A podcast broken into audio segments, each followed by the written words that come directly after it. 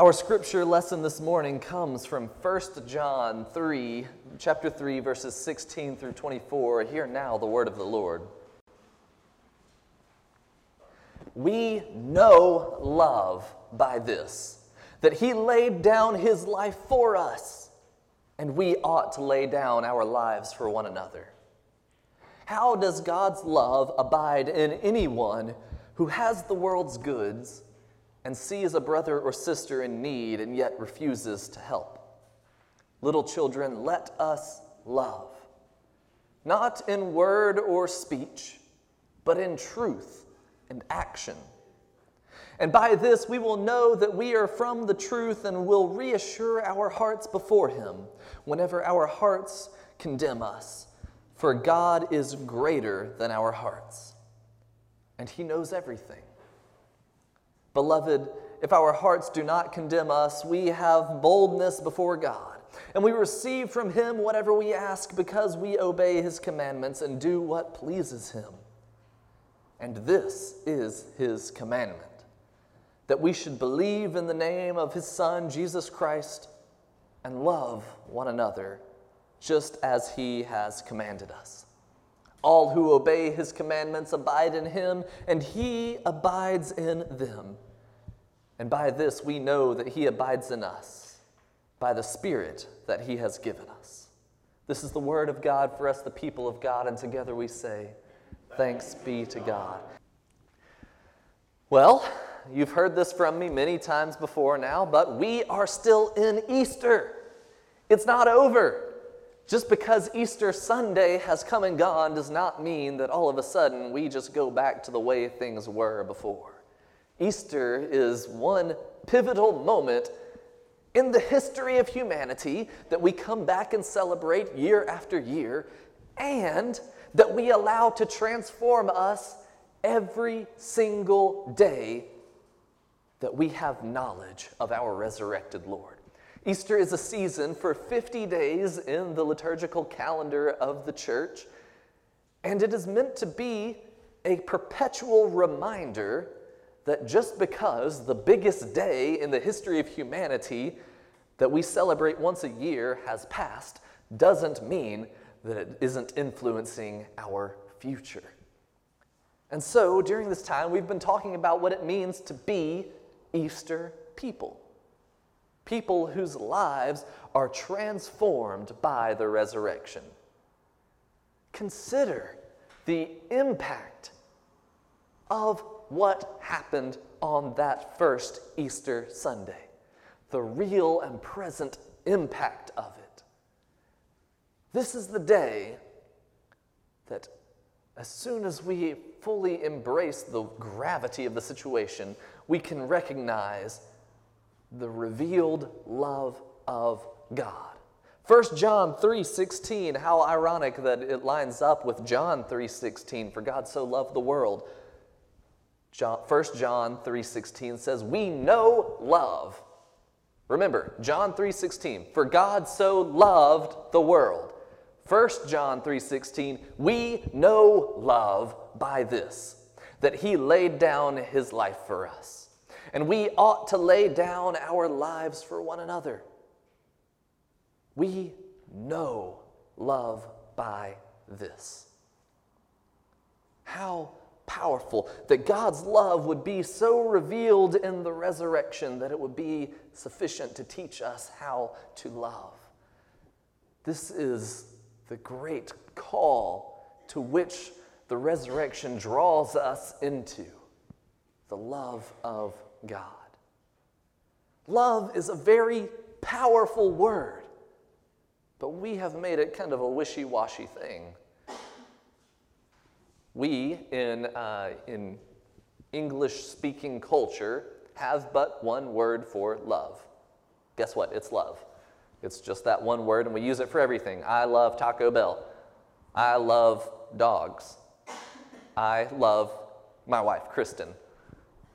Just, you know, and, and it, it, seems like, you know, those, those should be like tiers of love, but it's the same word for both, and so it almost feels like I equate Taco Bell with my wife, Kristen. It depends on the day. I'm just kidding. But the Greeks, the original language that the New Testament was written in, the language that was becoming the dominant language of uh, the day that First John was written, had many words for love.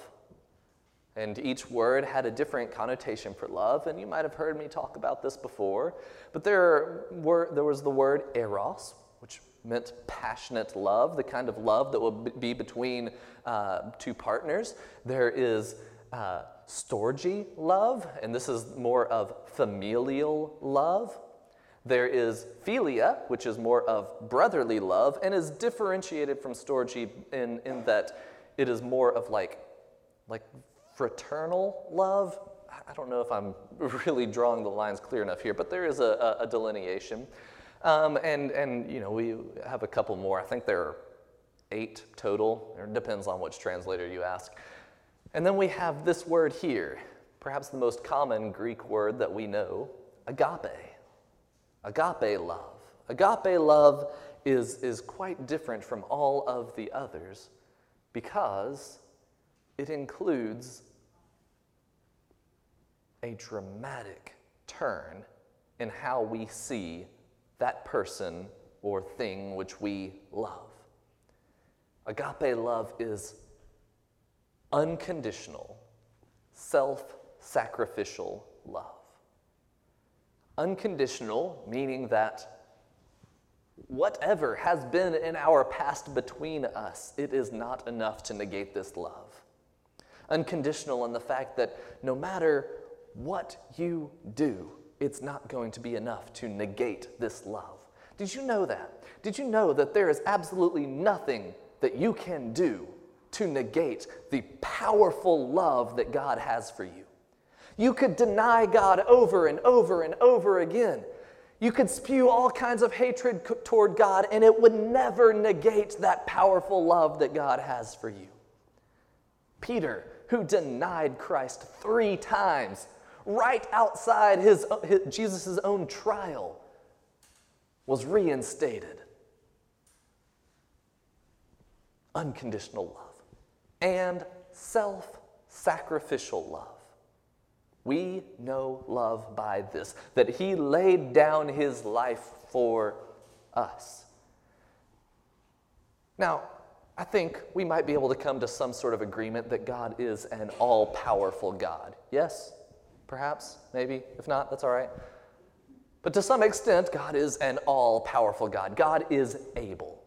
So then, why, and I used to think about this question far too often, did God choose our path for salvation in the way that God chose? Why become humbled as a human being? God, the divine, taking on human form. Why that route? Why, as a lowly human being with absolutely no material possessions to his name, uh, as Jesus, as Jesus goes on into his ministry, why, as a human who would be tortured, a brutal torturing? Why, as a human who would experience utter humiliation?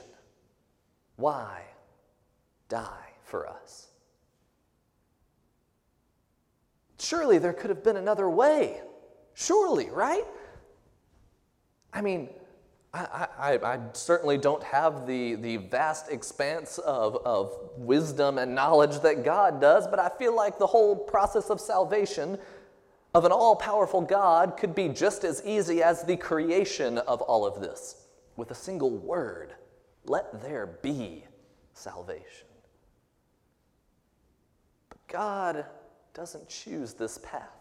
Instead, God chooses the path that is humbling, even humiliating, that is brutally painful, and endures the same experience that we as human beings endure finality.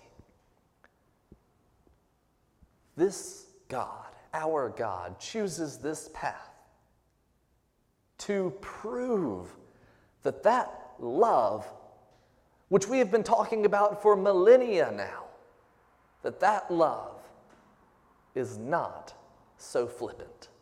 That that love is meaningful, that that love is real, that that agape is actually self sacrificial in nature. That God would give up everything just to be closer to us. How often do we do that for one another? Perhaps there are people in your, in your life that, that, that you have sacrificed some amount to be closer to. Perhaps. Consider the ultimate sacrifice. We ought to lay down our lives for one another. And First John continues on and, and gets into this, uh, into this really like starts using a lot of jargon that just starts to get a little bit confusing, like our hearts condemning us, but yet uh, we have this boldness before God because we obey His commandments. Verse 23 And this is His commandment, that we should believe in the name of His Son, Jesus Christ, and love one another just as He has commanded us. All who obey His commandments abide in Him, and He abides in them.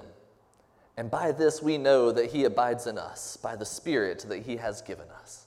That word, abide, what a beautiful word. We don't use it near often enough. To abide.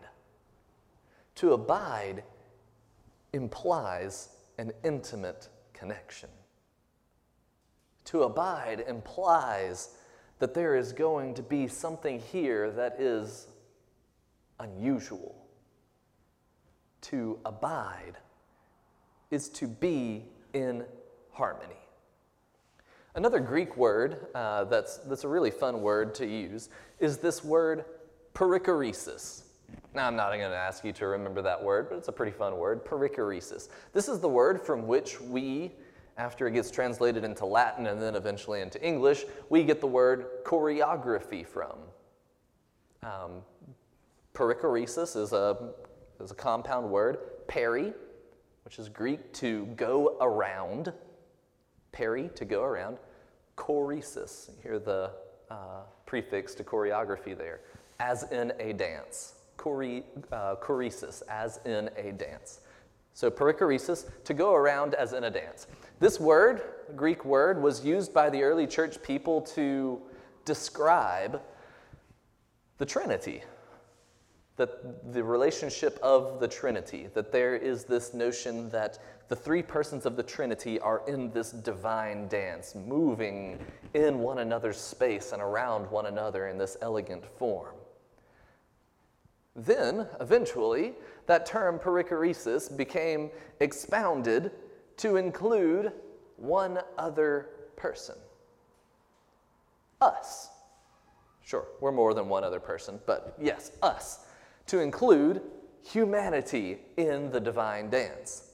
This notion that as God, creator, redeemer, and sustainer, are moving in this elegant, beautiful dance. I sometimes picture it as a little salsa because it's spicy. but in this elegant dance around one another, and humanity is included in this, and they're moving around in such a beautiful, circular way. What happens is each ends up making room for the other. Making room for the other. If you've ever danced with a partner before, you, you notice that there is this point where if I were to step forward, the other person would step back. And suddenly I have, they have made room for me and I have entered their space.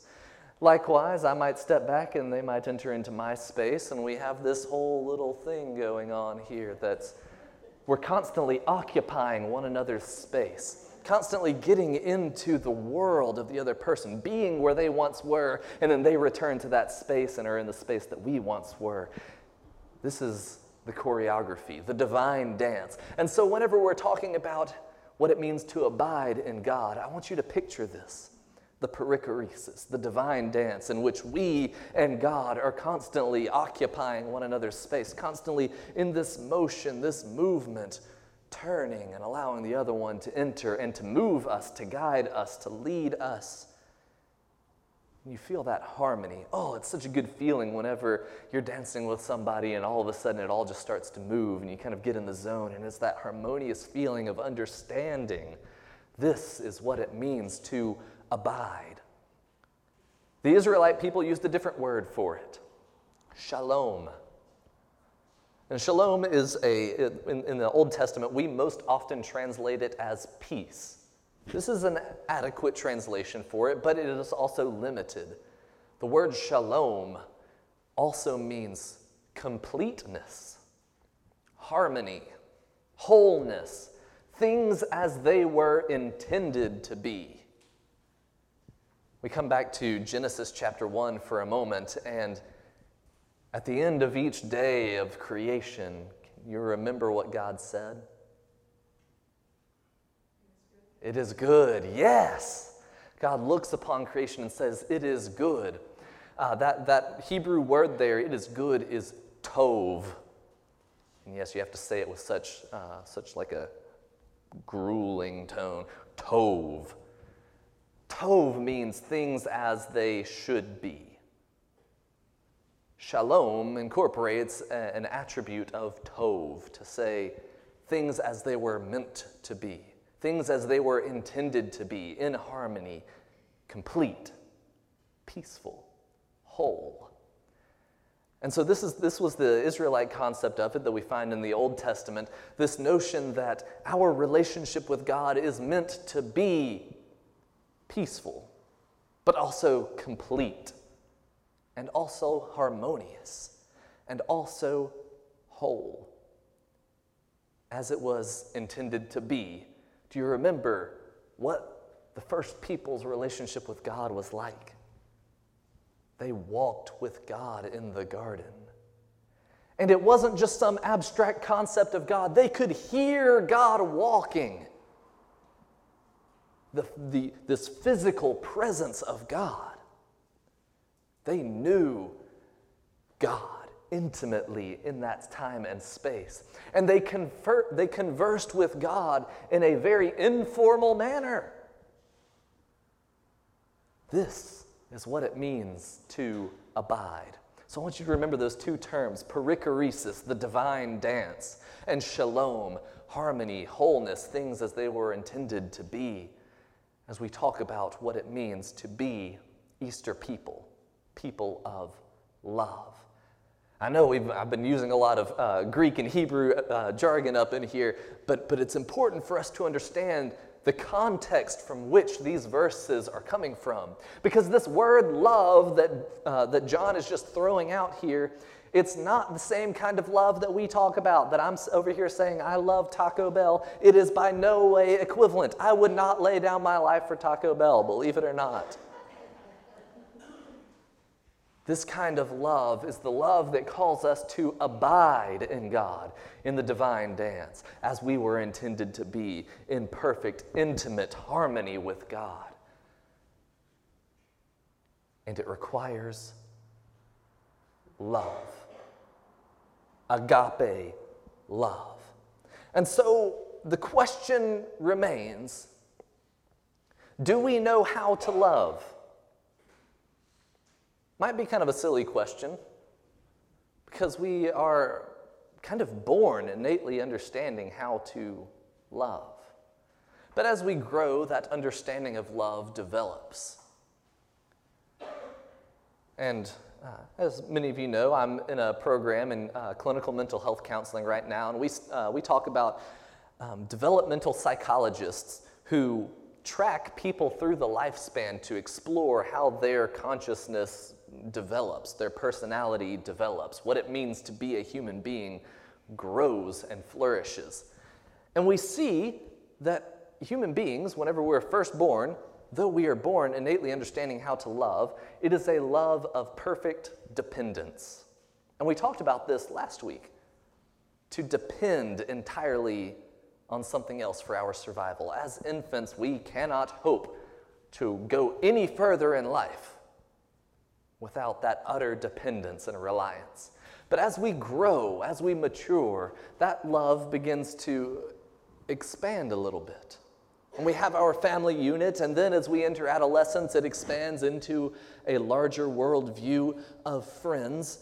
And then as we grow a little bit older and start to mature, and around the age 25 ish, whenever our prefrontal cortex finishes developing, we have the capacity then to enter into a life stage which, uh, which Erik Erikson called generativity, or Abraham Maslow called self actualization. To be the best human being that we can be for the sake of others. Self actualization, as Maslow called it, was this, this process of being the best version of ourselves. That eventually we get to this point where all of our basic needs, our survival needs, and then our love and belongingness needs are met. And we eventually realize that all that we have and all that we are can be given. And this is what Erik Erikson called generativity, this life stage in which we want to give back to people. This is the kind of love that we are called to grow into. And so, whenever I ask the question, do we know how to love, I think of this in, in two areas. I personally think of it in four areas, but for today, we're just going to talk about it in two areas love of God and love of one another. The love of God part, we say, we generally tend to think we've got that down a little bit better because it should be simple, right?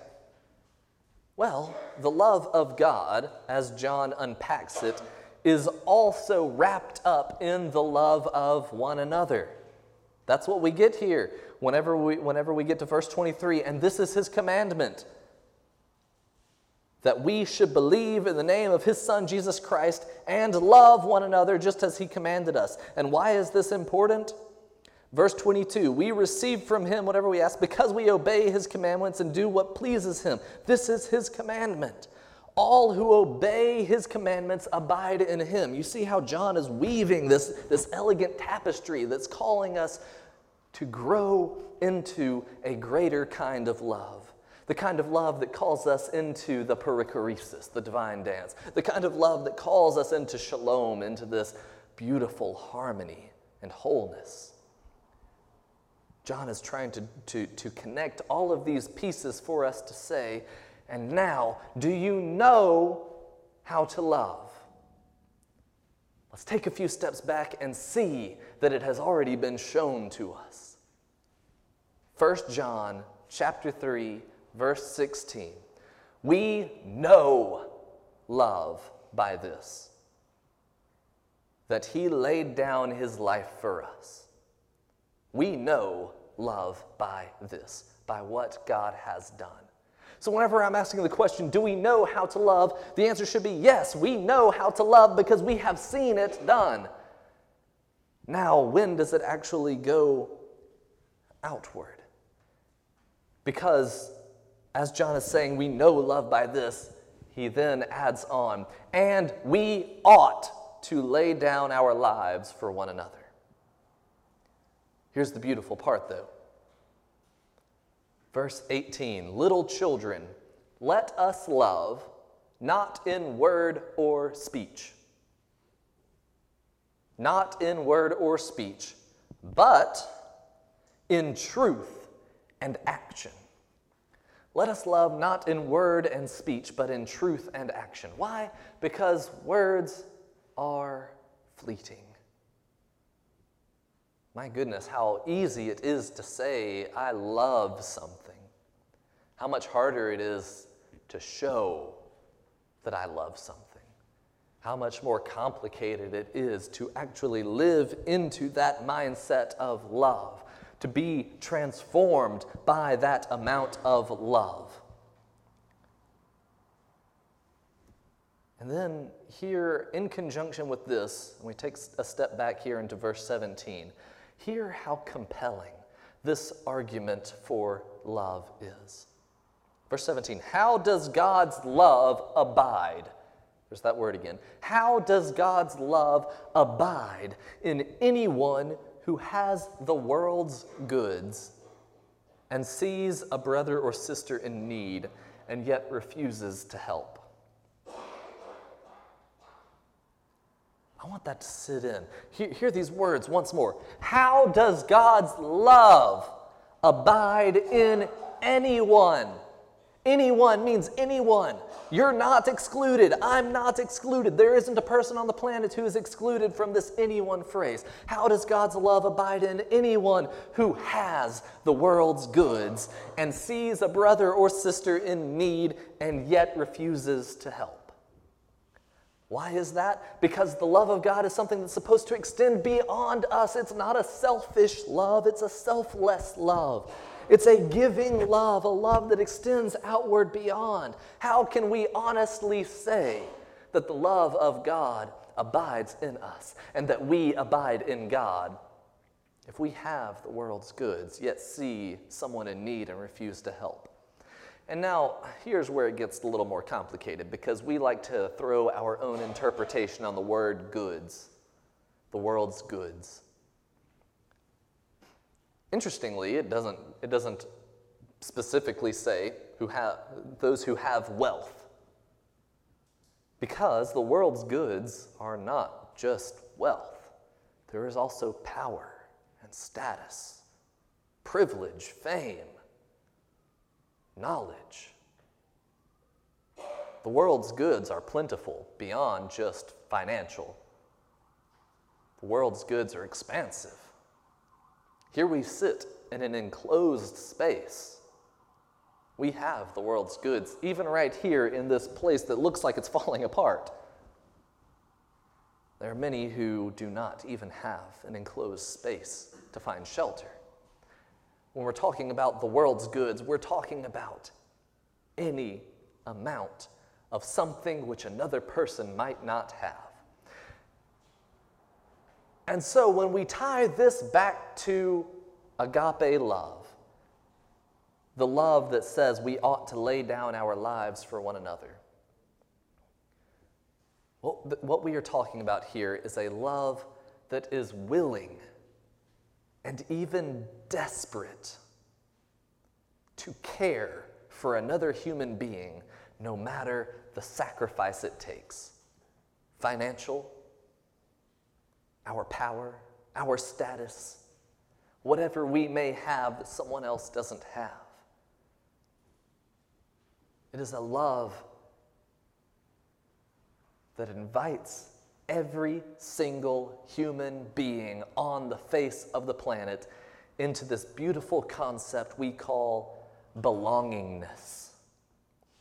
To look upon another person and not just say you are included Inclusivity is limited, but to look upon another person and say, You belong here.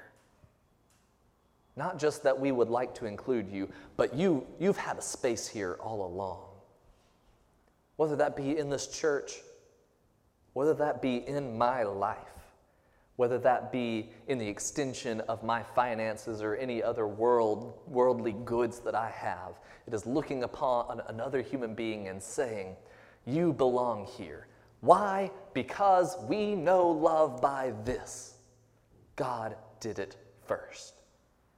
God looked upon each and every person who has ever been, who was, and who will ever be in every aspect of their life, good, bad, and ugly, and said, You belong here in my embrace, in my love. This is the agape love of God, the love that draws us together as a community of faith, as a people desperate to care for one another. When we are talking about being Easter people, we are talking about being people of agape love, people who abide in God and, who, and in whom God abides we are talking about being people who extend this love out to all human beings. And so, my challenge for us this week as Easter people, lay down your lives for one another. Now, I'm not asking you to go into some kind of like actually losing your life sort of fashion. Please don't do that. Martyrdom doesn't isn't going to help anybody in our current climate, but rather to lay down your life in the things to which you cling, the goods of the world, the things that you feel might matter to you more than other people do. Because that's what God did. Abandoned heaven for earth, left divinity for humanity. Because God looked upon you and said, You are worth it. And we know love by this. Now let us go to look upon our brothers and sisters with the same worth and love them with the same unconditional, self sacrificial love. And let us pray.